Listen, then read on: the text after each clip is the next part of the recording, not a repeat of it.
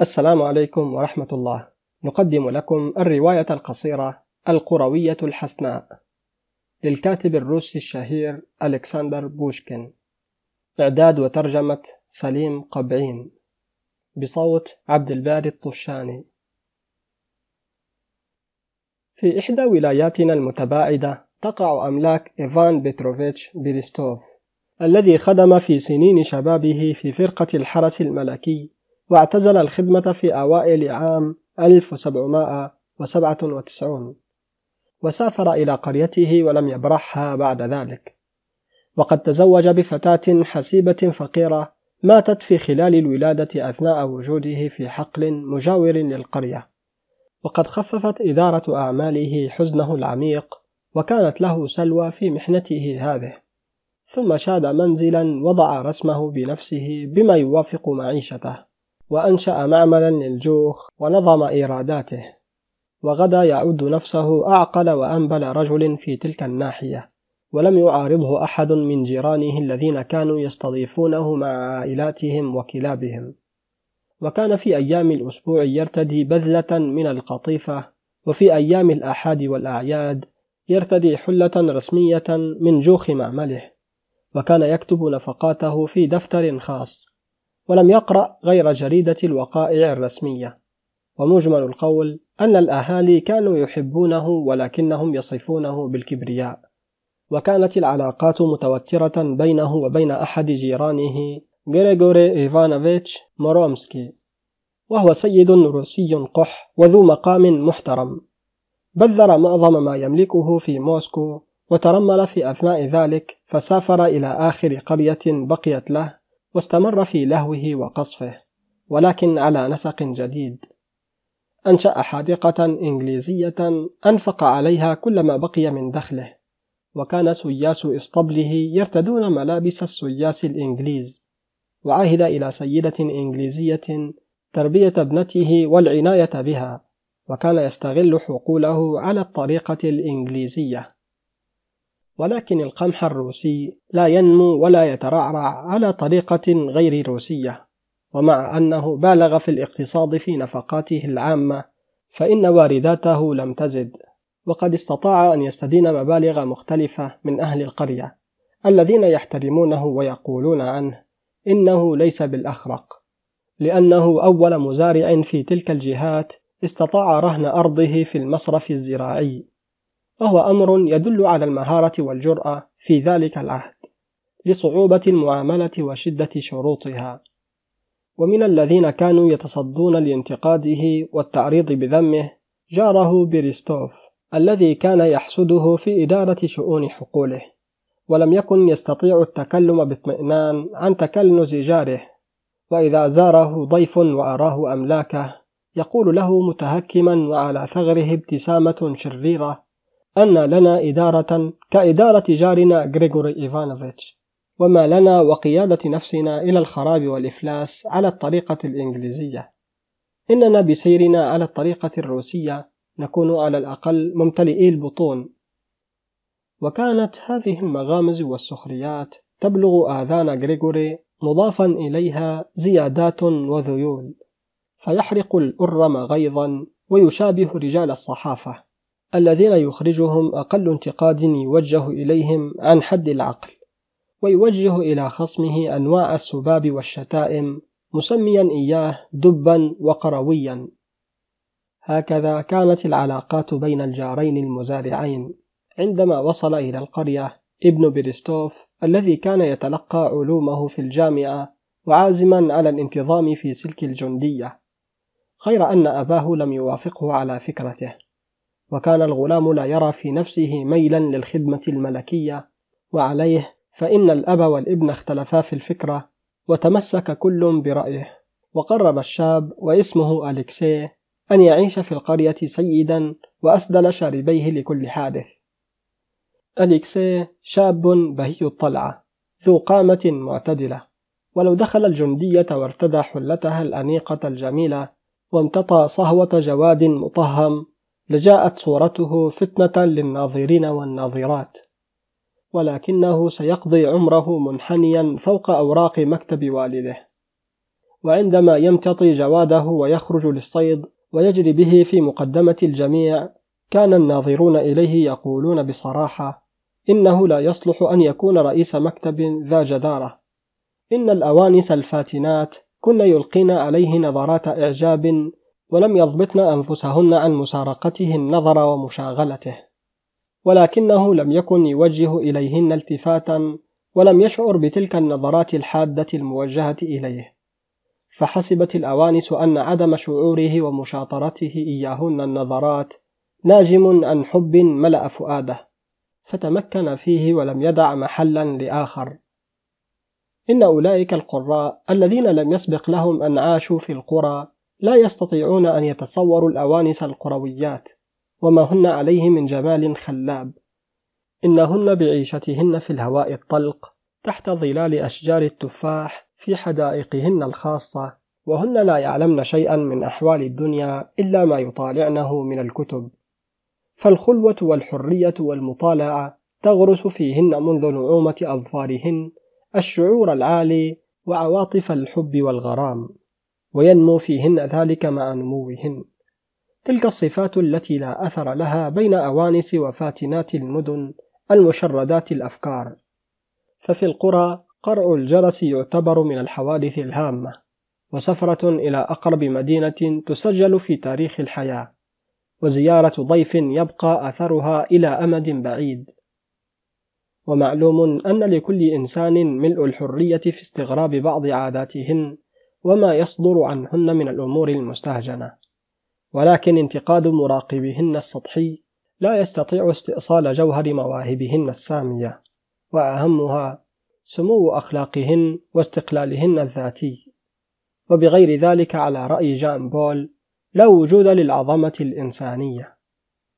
وبناء على ما تقدم يسهل تصور التأثير الذي أثره أليكسي على تلك الأوانس الفاتنات. فإنه أول شاب ظهر أمامهن عبوسا مخيبا آمالهن وأول من روى لهن عن المسرات الخاسرة وعن ذبول شبابه قبل أوانه. وفضلا عن ذلك كان يحمل في إصبعه خاتما أسود منقوشا على فصه رأس ميت. وجميع هذا جديد في تلك الولاية الأمر الذي كادت معه الأوانس تصاب بمس في عقولهن. وانشغلت به أكثر من الجميع ليزا ابنة غريغوري المتكلنز أو بيستي كما يدعوها أبوها.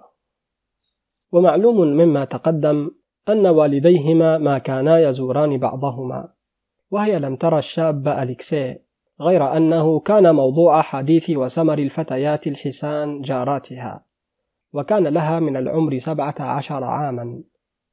إن عينيها السوداوين كانتا تلقيان على وجهها الأسمر اللطيف نورا من الجمال وهي فتاة وحيدة مدللة وكانت حركاتها المتوالية وطيشها وسكناتها تجلب السرور لفؤاد والدها والغم والكدر لمس جاكسون مربيتها الإنجليزية. وهي عانس متكبرة جاوزت الأربعين وتكثر من تبييض وجهها وتزجيج حاجبيها. وكانت تقرأ على مسمع باميل الكتب وتتقاضى على ذلك ألفي روبل في السنة. وكادت روحها تزهق في روسيا المتوحشة في ذلك العهد. دخلت الوصيفة ناستيا غرفة ليزا وهي أكبر منها قليلا وهي فتاة طائشة كسيدتها. وكانت ليزا تحبها كثيرا وتفضي لها بجميع أسرارها. وكانتا معا تبتكران أنواع الطيش والأفكار الصبيانية. ولها في قرية بريلوتشينا مقام ممتاز عن غيرها وخصوصا في منزل والد ليزا. وفيما ناستيا ذات يوم تساعد ليزا على ارتداء ملابسها قالت لها أرجوك أن تأذني لي بالذهاب للضيافة إجابة لدعوة جاءتني. فليكن ولكن إلى أين؟ إلى منزل بيرستوف فإن زوجة طاهي عيدها الأسمى اليوم وجاءت أمس ودعتني لتناول الغداء. فقالت ليزا هكذا الأسياد في نزاع وخصام والخدم يضيفون بعضهم بعضا. ما لنا والسادة أنا لك ولست لوالدك وأنت لم تخاصمي بريستوف الصغير وأما الشيخان فليتخاصما وليتنازعا. إذا كان ذلك يعود عليهما بالسرور والارتياح. قالت ليزا ابذلي وسعك يا ناستيا لرؤية أليكسي بيرستوف ثم قصي علي جيدا بعد ذلك ماهية هذا الشاب وماذا يكون من الناس؟ ولا تتركي شاردة أو واردة عنه إلا وأخبرتني بها. فوعدتها ناستيا بإتمام رغبتها ولبثت ليزا طول اليوم تنتظر بفروغ صبر عودة ناستيا. ولما عادت مساء قالت وهي داخلة الغرفة قد رأيت يا ليزا أليكسي الشاب وتفرست فيه مليا وطول النهار كان معنا. كيف ذلك؟ قصي على مسامعي كل شيء بالترتيب. سمعا وطاعة. ذهبت وإنيسيا إيغوروفنا ونيفيلا ودونكا. قالت ليزا أعرف هذا وبعد ذلك؟ ردت ناستيا وصلنا المنزل ساعة الغداء فألفينا الغرفة ملأى بالمدعوين وجلهن من السيدات. وبيرستوف الشاب اصبري قليلا. جلسنا جميعا حول المائدة الفخمة وعليها من أنواع الأطعمة أشهاها. وبعد أن أكلنا مريئا وشربنا هنيئا مدة ثلاث ساعات متوالية قمنا وذهبنا إلى الحديقة حيث أخذنا نلعب ونلهو. وفيما نحن على تلك الحال ظهر أليكسي وهل صحيح ما يقال عنه إنه جميل بهي الطلعة؟ نعم إنه جميل وجميل جدا معتدل القامة ذو وجنتين يكاد الدم يخرج منهما أمر عجيب إني كنت أقدر أنه أصفر الوجه ولكن كيف رأيته أنت؟ هل كان أبوسا كئيبا كثير التفكير؟ قالت ناستيا ما هذه التصورات يا سيدتي؟ إنه على غير ما تزعمين فإنه طلب إلينا أن يشاركنا في اللعب والجري. يجري معكن؟ هذا أمر مستحيل. بل صحيح وصرح بأنه سيقبل كل فتاة يقبض عليها في أثناء اللعب والركض. إنك تكذبين وتفترين يا ناستيا. إنني لم أقل غير الحق. وأنا بنفسي تخلصت منه بكل صعوبة. ولبث معنا طول الوقت في اللهو واللعب. قالت ناستيا ولكن كيف يقولون؟ إنه يحب وإنه لا يلتفت إلى أحد مطلقا. لا أعلم وإنما أقول إنه كان موجها نظره إلي وإلى تانيا وباشا ولكنه لم يهن واحدة منا. هذا أمر غريب وما يقولون عنه في المنزل. يقولون إنه شاب ظريف طيب لعوب فكه. لا تفارق الابتسامة ثغرة وصفة واحدة فيه غير محمودة وهي أنه يجري كثيرا وراء الأوانس الحسان. ومن جهة أخرى أن ذلك ليس بالأمر المشين فإنه يوافق ظروف هذا العصر.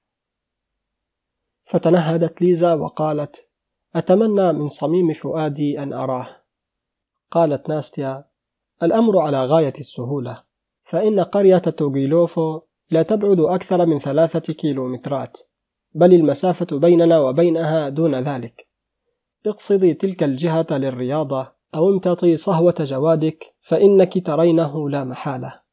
لأنه كل يوم يتقلد بندقية ويخرج مبكرا للصيد.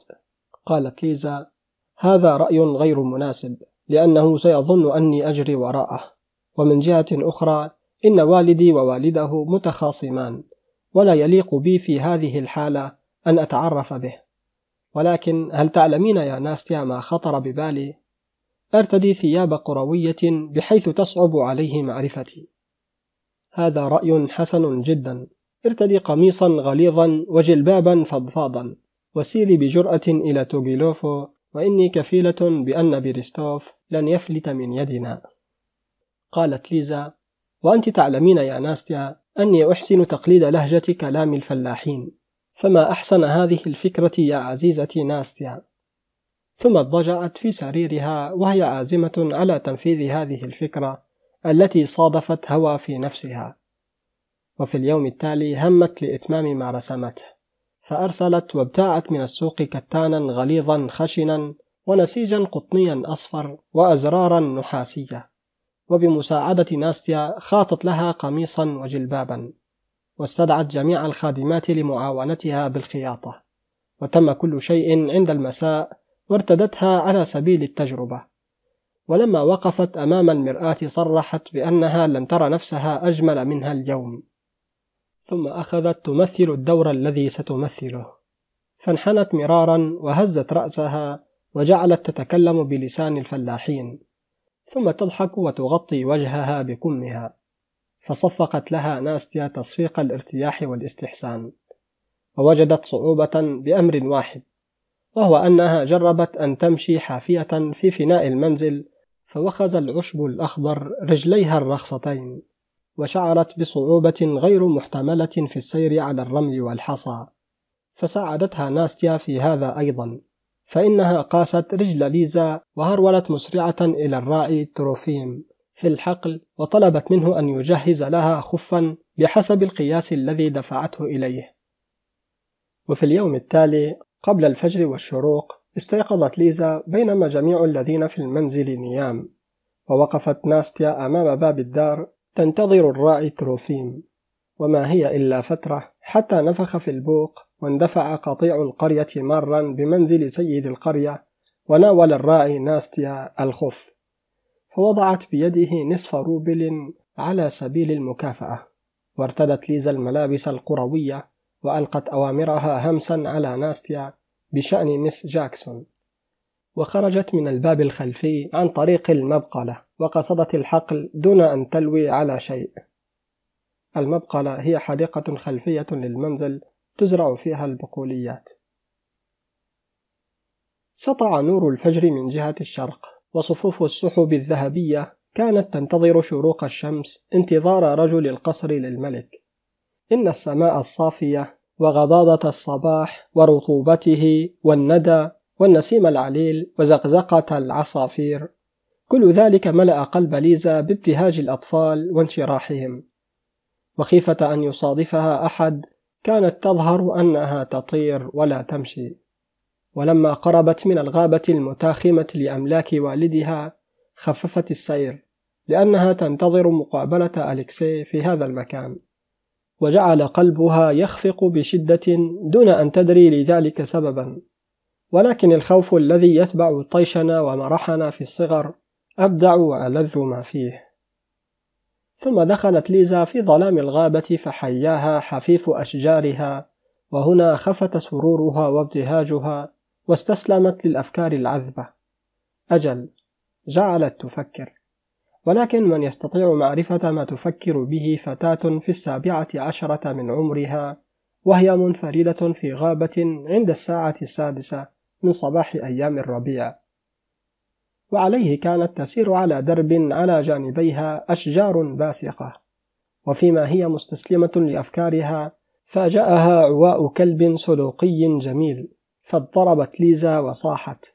وفي هذا الوقت خرج صوت عال يقول tout beau Sbogar ici. وظهر على أثره الصياد الشاب من وراء شجيرة. وقال لا تخافي يا عزيزتي إن كلبي لا يعض. وكانت ليزا قد تمكنت من استعادة طمأنينتها وذهاب خوفها.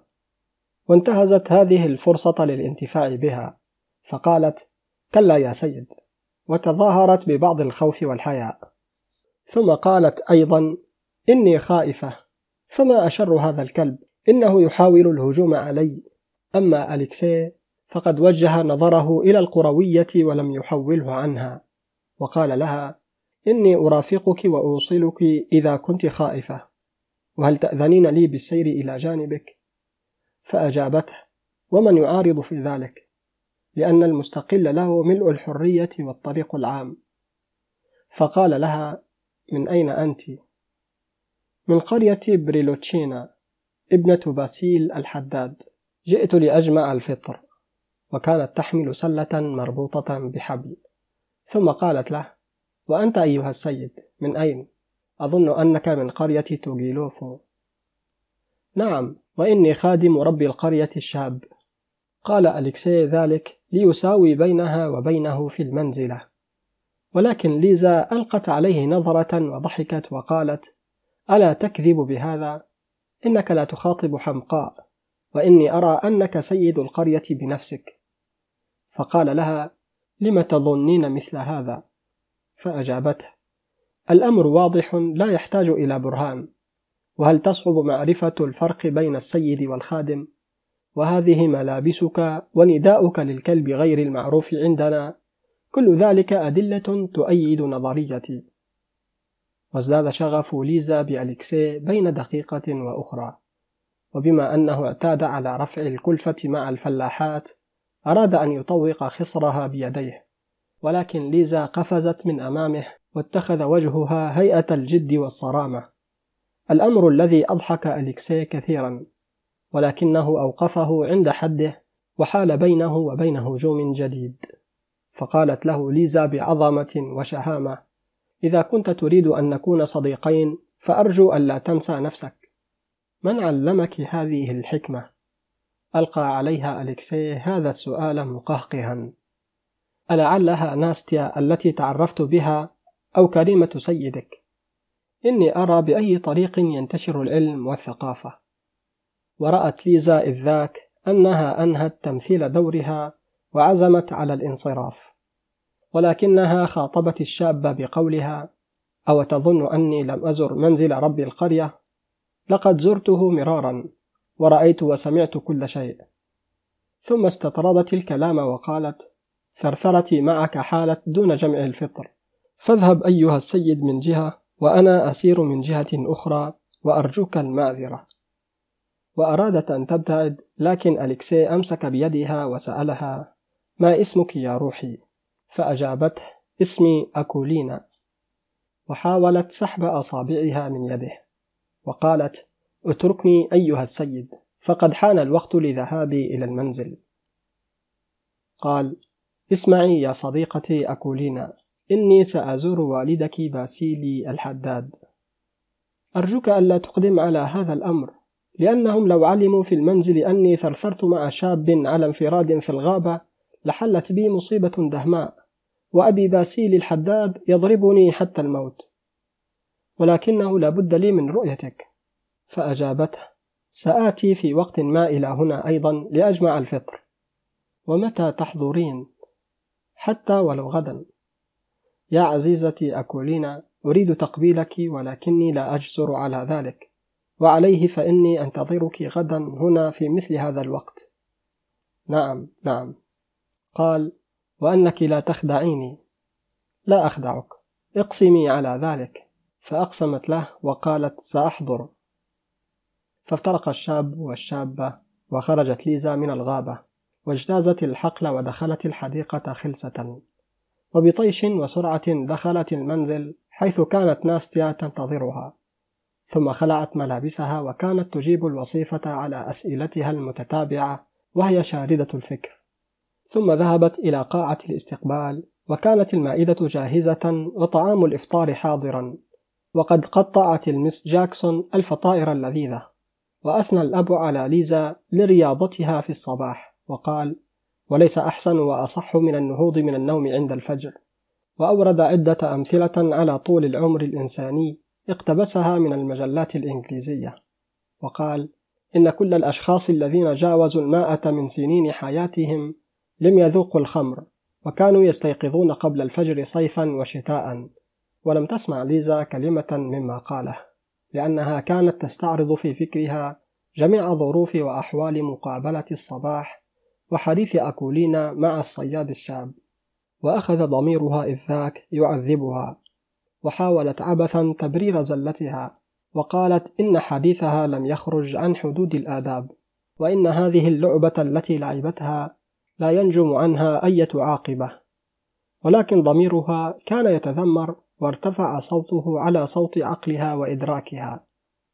إن الموعد الذي حددته للمقابلة في اليوم التالي أقلقها كثيرا وعزمت على أن تحنث بقسمها ولكنها قالت إن أليكسي إذا انتظرها كثيرا ولم تحضر يقصد القرية للبحث عنها.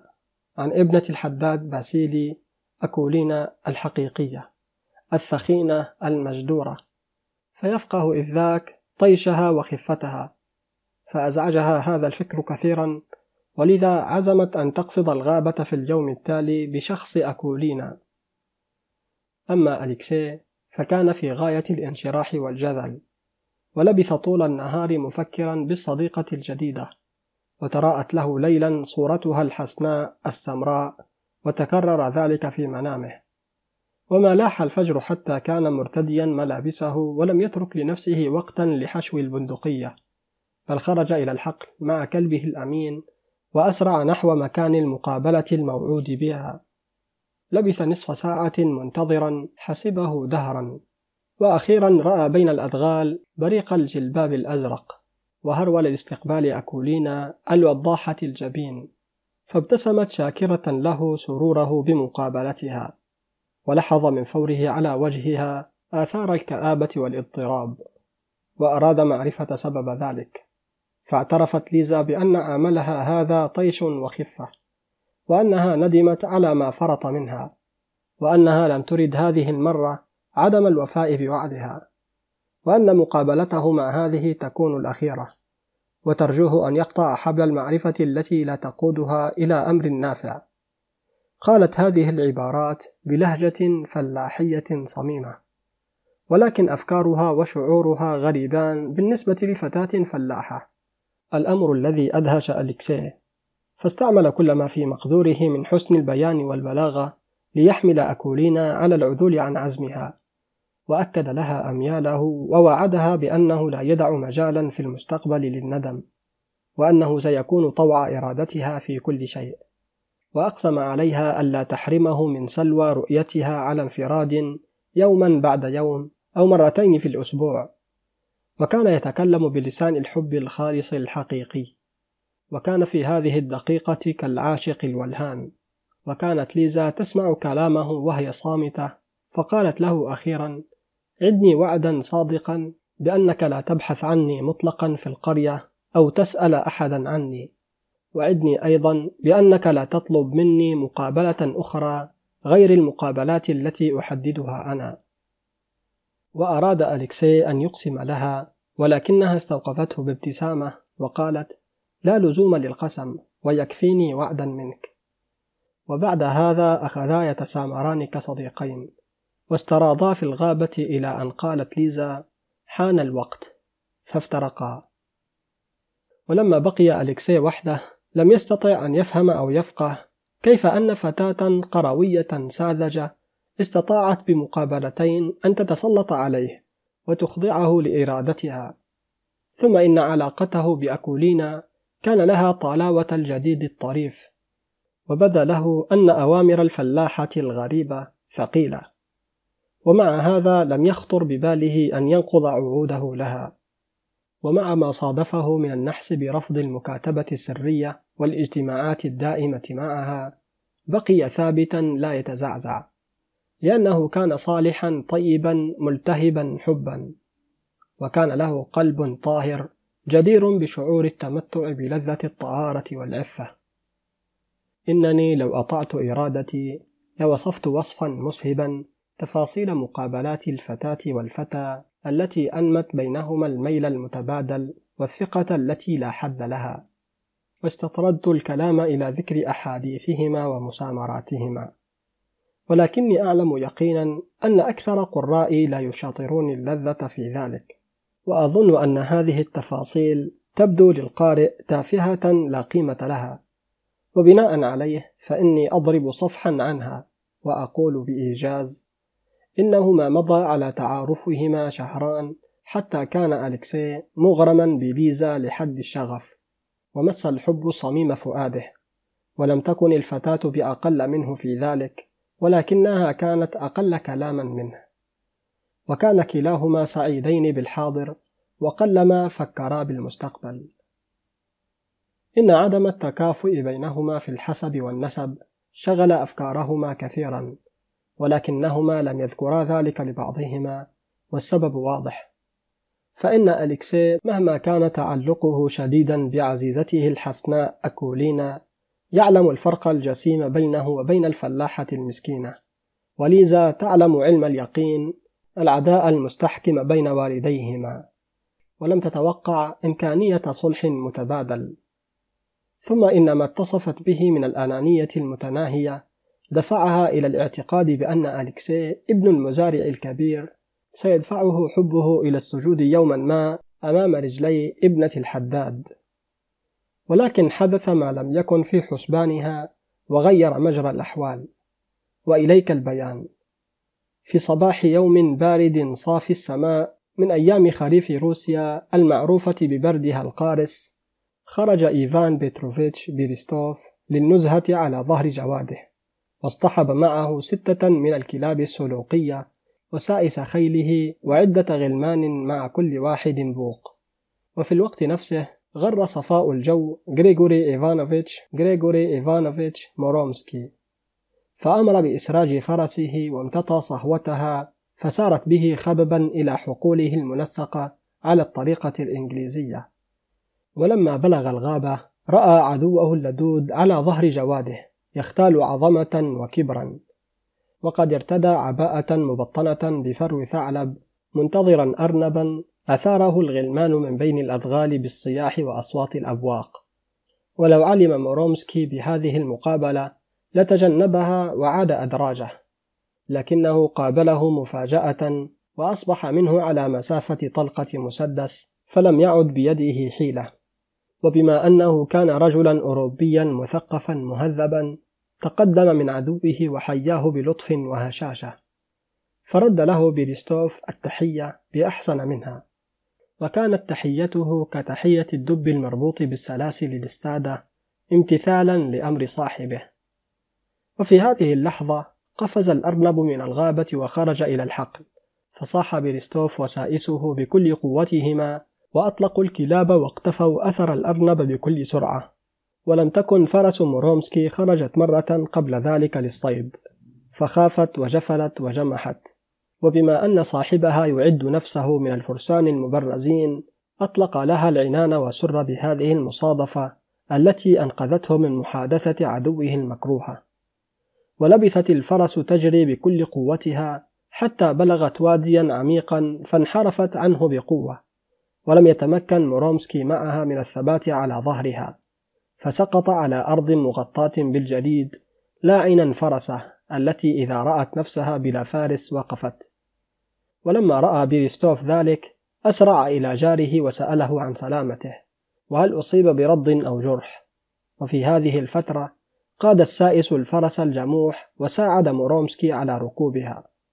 ثم إن بيريستوف دعاه إلى منزله للاستراحة فلم يستطع رفض دعوته لأنه وجد نفسه مدينا له وعليه فقد عاد إلى منزله مملوءا فخرا وعجبا لأنه اصطاد أرنبا. وقاد عدوه جريحا كأسير حرب. وعندما جلس الجاران على المائدة تحادثا بوداد وإخلاص. ثم طلب مورومسكي من مضيفه مركبة واعترف له أنه بسبب الرضوض لا يستطيع العودة إلى منزله راكبا فرسه. فتبعه بيرستوف إلى الباب الخارجي وسافر مورومسكي بعد أن أخذ منه عهدا قاطعا بأن يزوره في اليوم التالي لتناول طعام الغداء مع نجله أليكسي وعليه فإن العداء القديم المتأصل في نفسي الجارين أزاله خوف الفرس وجموحها هرولت ليزا لمقابلة والدها وقالت مندهشة ما معنى هذا يا أبي؟ ولماذا أنت تعرج وأين فرسك؟ ولمن هذه المركبة؟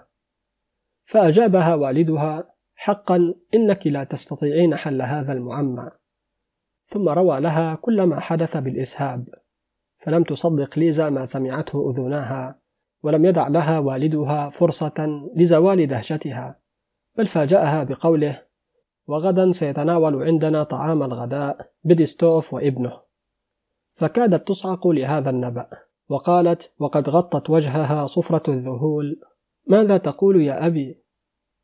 أقول إن بريستوف وابنه سيتناولان غدا طعام الغداء على مائدتنا فأجابته بقولها اعلم يا والدي بأني لا أظهر أمامهما مهما كان الأمر خطيرا هل أصبت بمس في عقلك؟ ومتى غدا عندك مثل هذا الحياء؟ أو أنك تحفظين لهما الحقد الوراثي كبطلة الروايات كفى كفى حماقة وجنونا فقالت ليزا كلا يا أبي إني لا أقابلهما مطلقا ولو أعطيت ما في الدنيا من كنوز. فهز والدها كتفيه وأمسك عن الكلام بهذا الصدد علما منه أن العناد لا يفيد شيئا. ودخل غرفته للاستراحة بعد هذه النزهة النادرة المثال. وسارت ليزا إلى غرفتها واستدعت من ساعتها ناستيا ولبثتا مدة طويلة يتحادثان عن ضيوف الغد. فقالت ليزا ماذا سيقول أليكسي إذا عرف في هذه الفتاة المهذبة المثقفة صديقته أكولينا؟ وماذا سيكون رأيه في سلوكها؟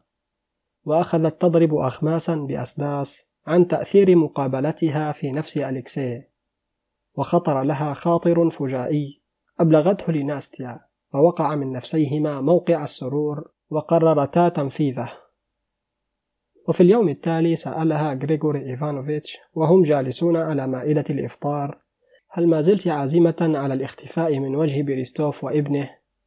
فأجابته بقولها إني سأقابلهما إذا كان ذلك يرضيك ولكن بشرط أني في أي شكل ظهرت به أمامهما أو أي عمل عملته ألا تسبني ولا تظهر أقل استغراب أو عدم رضا فضحك والدها وقال لا ريب أنك تقصدين مفاجأتنا بعمل غريب.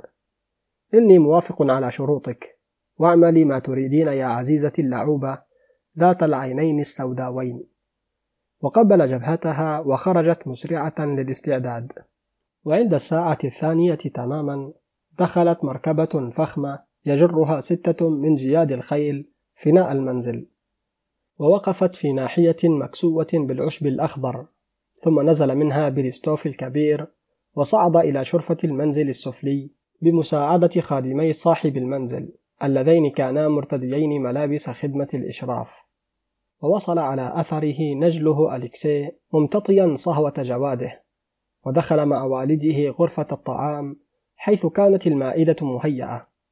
وقابل مورومسكي ضيفيه مقابلة ودية وبالغ في الحفاوة بهما وإكرام وفادتهما. وطلب إليهما أن يريا حديقته قبل تناول الطعام وزريبة الوحوش وقادهما في طرق معبدة ومغطاة بالرمل فأسف بريستوف الشيخ على تلك الأتعاب التي ذهبت بلا جدوى على تنظيم لا فائدة منه ولكنه من باب اللياقة لم يصرح بانتقاده هذا. وأما أليكسي فإنه لم يعر ذلك جانب الالتفات ولم يشاطر مضيفه المتكلنز السرور أو الارتياح. ذلك لأن أفكاره كانت مشغولة بغير هذا وكان ينتظر بفروغ صبر حضور ابنة الدار التي سمع عنها كثيرا. وقد علمنا أن فؤاده كان مشغولا بحب غيرها. ولكن كل آنسة حسناء كان لها تأثير على مخيلته ونظره. ولما عادوا جلس الثلاثة حول المائدة وجعل الشيخان يذكران أيام خدمتهما وما جرى في خلالها من الحوادث والنوادر. وأما أليكسي فإنه كان يفكر في الدور الذي يمثله أمام ليزا.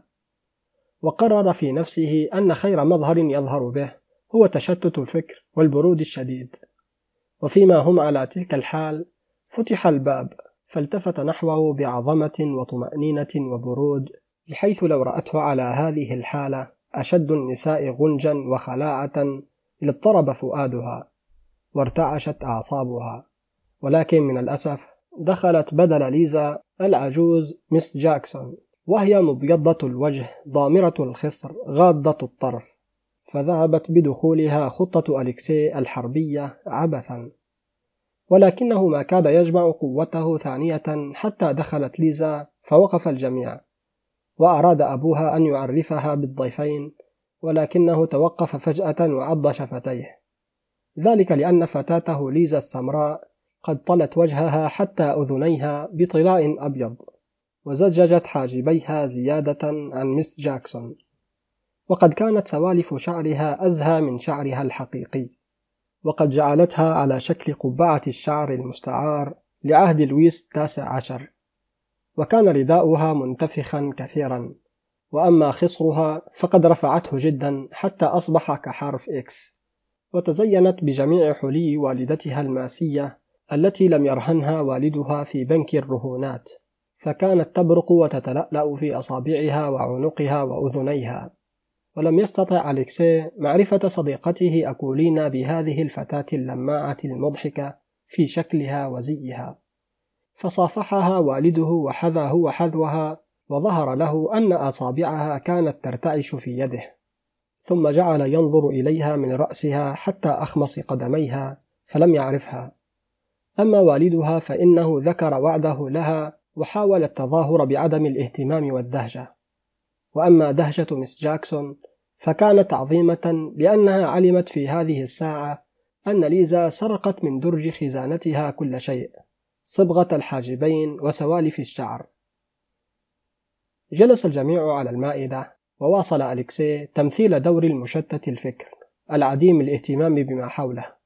وأما ليزا فإنها أخذت في الغنج والدلال وجعلت تتكلم من بين أسنانها باللغة الفرنسية فقط. وكان أبوها لا يحول نظره عنها دون أن يفهم غرضها من هذا التصنع الغريب المضحك. وأما الإنجليزية فكانت في شدة الغيظ والحنق ولكنها لم تنبس ببنت شفة. أما بريستوف الكبير فكان كأنه في منزله وأكل نصيب اثنين وشرب حتى طفح وكان يتكلم ويضحك ويقهقه. وأخيرا نهضوا عن المائدة وسافر الضيفان. وأطلق والد ليزا العنان لنفسه بالضحك وأمطر على ابنته وابلا من الأسئلة عما حملها على الظهور بهذا المظهر. وقال لها ألعلك أردت أن تختلي الضيفين. وكانت هي ترقص طربا لنجاح ما ابتكرته.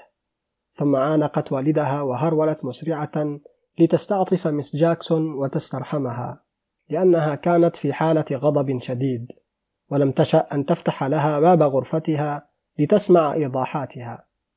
وأخيرا تم الصلح بينهما وأهدتها مس جاكسون حقا من الطلاء الأبيض الإنجليزي إعرابا عن رضائها عنها.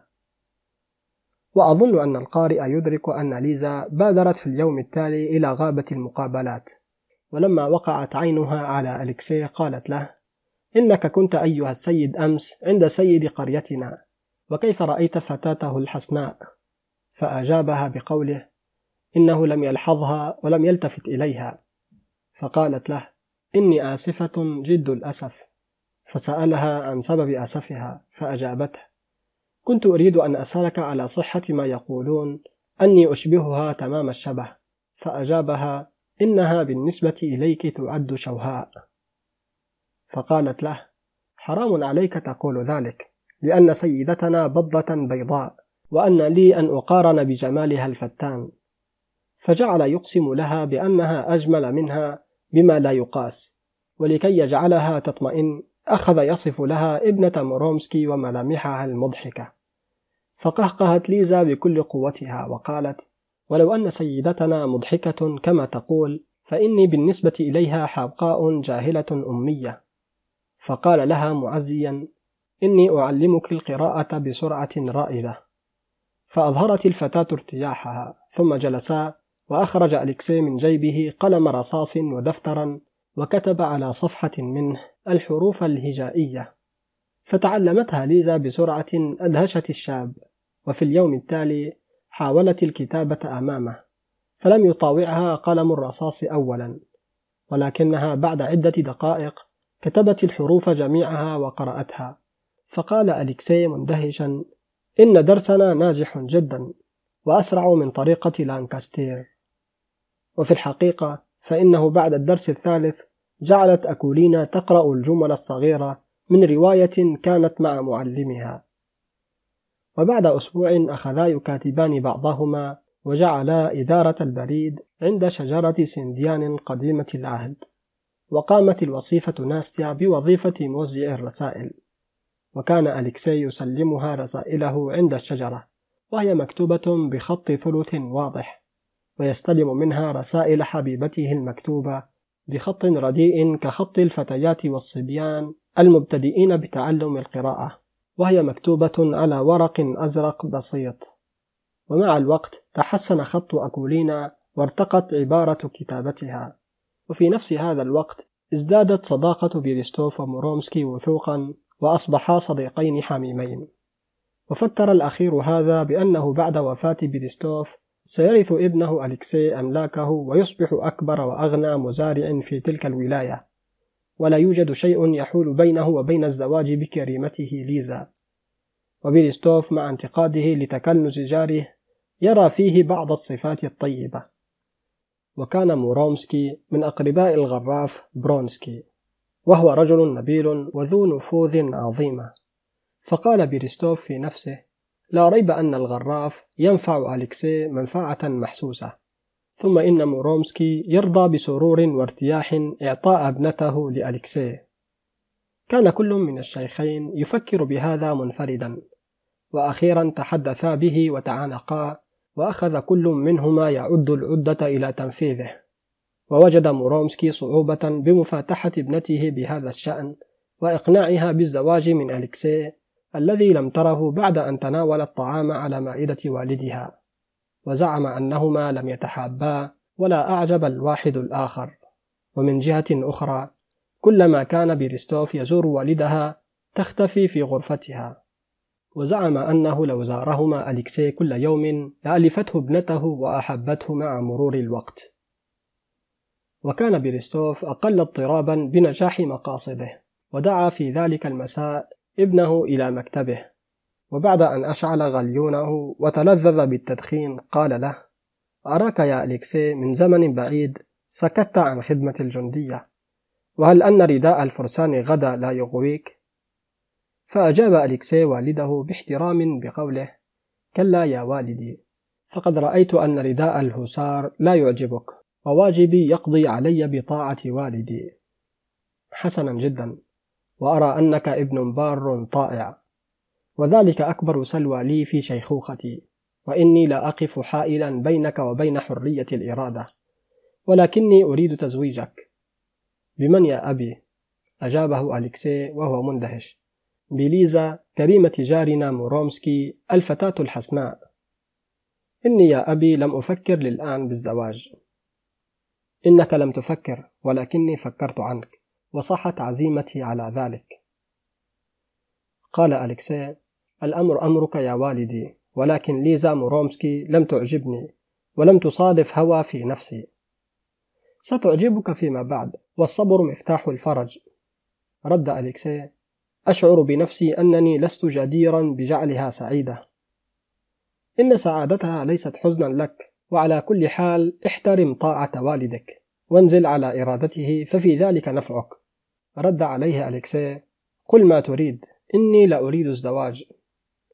يجب عليك أن تتزوج وإلا فإني ألعنك. وأما أملاكي فالله القدوس يعلم أني أبيعها وأبدد أثمانها ولا أترك لك وسادة. وإني أمهلك ثلاثة أيام للتروي والتفكير وقبل هذا لا تريني وجهك. وكان أليكسي يعلم أن والده إذا قطع عهدا أو قال قولا لا يرجع عنه. فذهب إلى غرفته وجعل يفكر بحكم السلطة الوالدية الجائرة.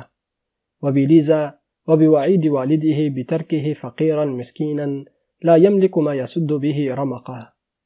ثم بأكولينا التي رأى لأول مرة أنه يحبها حبا يشبه العبادة. وقد خطر له خاطر غرامي وهو أن يتزوج بالقروية الساذجة ويعيش من عرق جبينه وكد يمينه. ووجد في هذه الفكرة بعد التروي خير حل لموقفه الحرج. وكانت المقابلات بينه وبين أكولينا في الغابة توقفت بسبب الأمطار فكتب إلى أكولينا رسالة بخط واضح جلي كبير الحروف أخبرها به عما ينتظره من الهلاك والوبال وطلب يدها في ختام الرسالة وحملها بنفسه إلى جوف السنديانة ونام بعد ذلك نوما عميقا. وفي اليوم التالي استيقظ مبكرا وهو ثابت على عزمه وعزم على السفر إلى منزل مورومسكي ليفاوضه بالأمر بإيضاح وصراحة. ورجى أنه يستفز فيه شهامته ويستميله إلى مساعدته. ولما وقف بجواده أمام باب منزل مورومسكي سأل عن وجوده. فأجابه الخادم إنه سافر في الصباح. فأسف الفتى لذلك. وسأل الخادم وهل كريمته ليزا موجودة؟ نعم يا سيدي إن حضرتها في المنزل. فترجل أليكسي عن جواده ودفع مقوده للخادم ودخل المنزل بدون أن يعلم عن قدومه. وقال وهو سائر إلى غرفة الاستقبال سيتم كل شيء على ما أريد فإني سأتفاهم مع ليزا بدون وساطة أحد.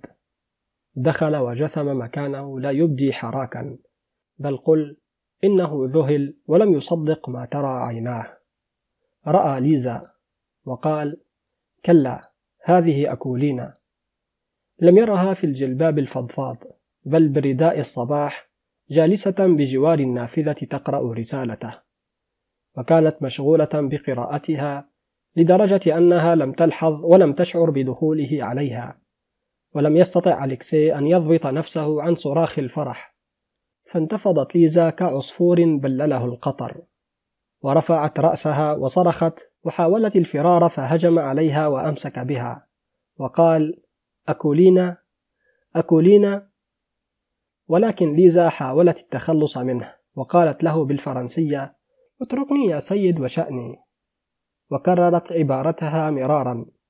فصاح أليكسي أكولينا أكولينا. كرر ذلك وهو يقبل يديها. شاهدت المس جاكسون هذا الدور ولم تدر ما تقول أو ما تظن.